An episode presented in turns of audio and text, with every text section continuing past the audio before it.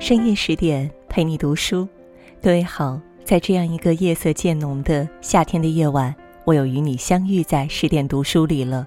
我是林静，今天和大家分享的文章《绿山墙的安妮》，人生所有的失去都会以另一种方式回来。如果你也喜欢我们的文章，也别忘记了文末给我们点个再看。有这样一个十一岁的女孩。是凯特王妃的闺蜜，深受马克吐温的喜爱。她的故事广为流传，被改编为话剧、广播剧、动漫。她居住的爱德华王子岛每年有数千人探访，寻找她的足迹。她不是什么大明星，长得还有点奇怪，满脸雀斑，一头红发，而且总是闯祸。她叫安妮，来自偏远的绿山墙农舍。是加拿大女作家蒙哥马利笔下最为经典的角色。周国平说：“安妮拥有两种极其宝贵的财富，一是对生活的惊奇感，二是充满乐观精神的想象力。无论遭遇什么，安妮总能用她的热情融化生活里的坚冰。她仿佛偷了魔法师的仙女棒，轻轻一挥。”人生里所有的失去，都以另一种方式回到了他的身边。命运难测，但境随心转。人们说，被魔鬼诅咒过的孩子才会长一头红发，就像安妮。而事实也确实如此。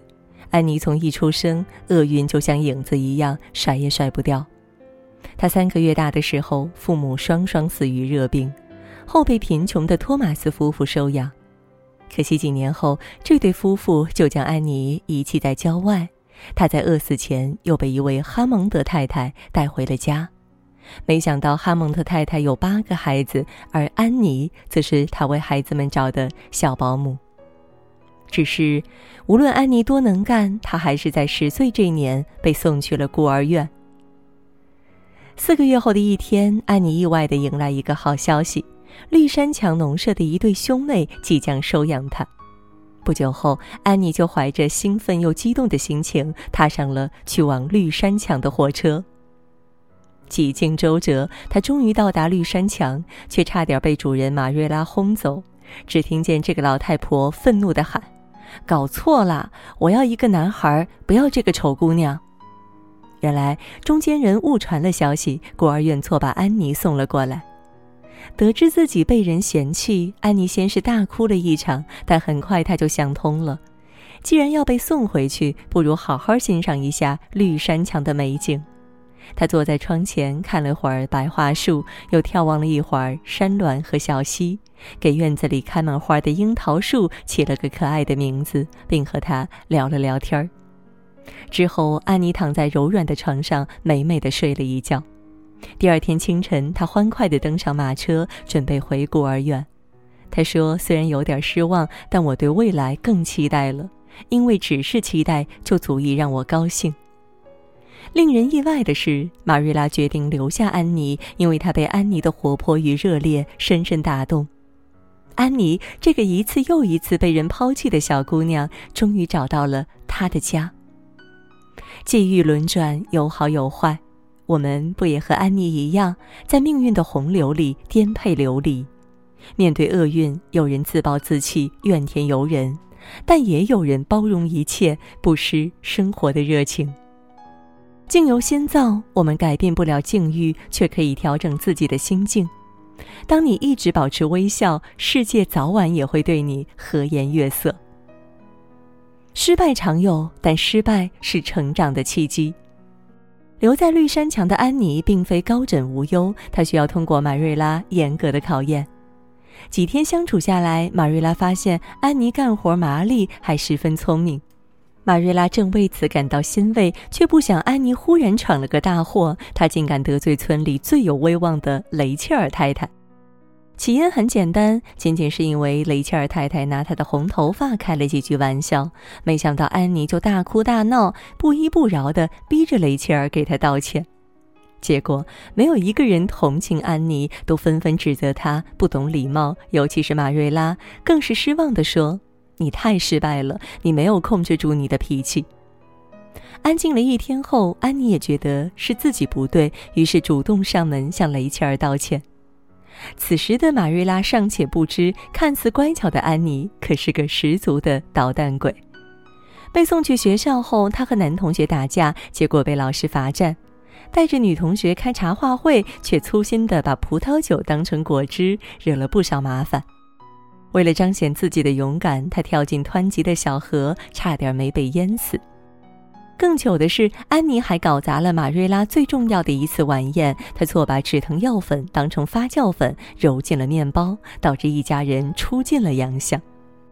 但这些事还不足以让安妮蜕变，直到她在一个犹太商人那儿吃了次大亏，才慢慢开窍。为了摆脱一头红发，她轻信犹太商人，用所有的零花钱买了他的染发水。谁料头发变成绿色，害得她不敢出门。但这一次他没有发脾气，而是进行了深刻的反思。他对马瑞拉说：“今天的事给了我一次很有价值的教训。自从我来到绿山墙，我就一直在犯错，但每一个错误都帮我改掉了一个缺点。我学会了包容、隐忍，戒掉了粗心和虚荣的毛病，也不会再轻信别人。从此后，安妮开始专心的学习，不再锋芒毕露，也不再满世界乱跑。”她成了全校成绩最好的女生，还被老师当作考取女王学院的重点培养对象。成长其实就是一个不断试错的过程，失败常有，但每一次失败都蕴含着蜕变的契机。我们都可能因为做错事失去了别人的信赖、赞美、器重，但如果能及时反思，我们同样会在挫败中积累经验、增长智慧，成为更好的自己。人生所有的失去都会以另一种方式回来。中学毕业时，安妮以第一名的成绩考入女王学院，成为了全村人的骄傲。但她却高兴不起来。她既不想给马瑞拉拮据的生活再添压力，又不想离开她最爱戴的马修。马修是马瑞拉的兄长，多年来一直默默庇护着、支持着安妮。就像这次，马修不仅鼓励安妮去读大学，还拉着马瑞拉参加了他的中学毕业典礼。而安妮也没有让马修失望。入学后的第一个学期，他就拿到了全额奖学金。假期一到，他马不停蹄地飞奔回绿山墙，想给大家一个惊喜，却发现，在他离开的半年里，家里的一切都变了。马修仿佛一夜老了很多，腰弯得直不起来；而马瑞拉则疾病缠身，一点活也干不了。他们本想雇一个男孩干活，才发现自己存钱的银行濒临破产，他们一分钱都取不出来。紧接着祸事接踵而至，几天后，马修接到银行破产的消息，心脏病发作，撒手人寰；马瑞拉眼疾复发，险些失明。为了生活，马瑞拉决定卖掉绿山墙农舍。安妮看着周遭的变故，悲从心来。为了照顾马瑞拉，也为了保住绿山墙，她决定放弃学业，回村里当一名中学老师。马瑞拉不想耽误安妮，但安妮说：“放心吧，马瑞拉，我会自学大学课程，还有拉丁文、希腊文。我的理想不会改变。”小说最后。安妮顺利入职中学，与马瑞拉过上了安稳的生活，还在不久后收获了一份甜蜜的爱情。讲完安妮的故事，蒙哥马利感慨道：“人生总有峰回路转的时刻，当脚下的路越来越窄，换一条路或许就柳暗花明；当生活变故不断，主动应对或许能迎来转机。时间不能倒流，人生不能重来，但只要踏实的做好自己。”过往的遗憾总会释怀，所有的苦涩终有回甘。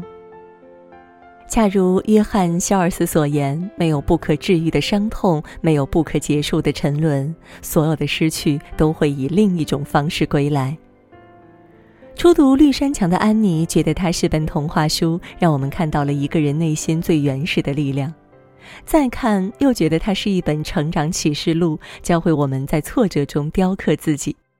而当你经历了生活的刁难，才发觉这本书蕴含着一种治愈的力量，鼓励人们行走于艰难的人世间。安妮仿佛一颗小太阳，能驱散人们心中的迷雾，为苦闷的生活打进来一束光。生活中，我们时常感到沮丧、落魄、孤单。每当这时，不妨去绿山墙走走，与安妮聊聊天儿。它会让我们明白，人生没有过不去的坎儿，大胆往前走，就一定能穿越风雨，走进阳光里。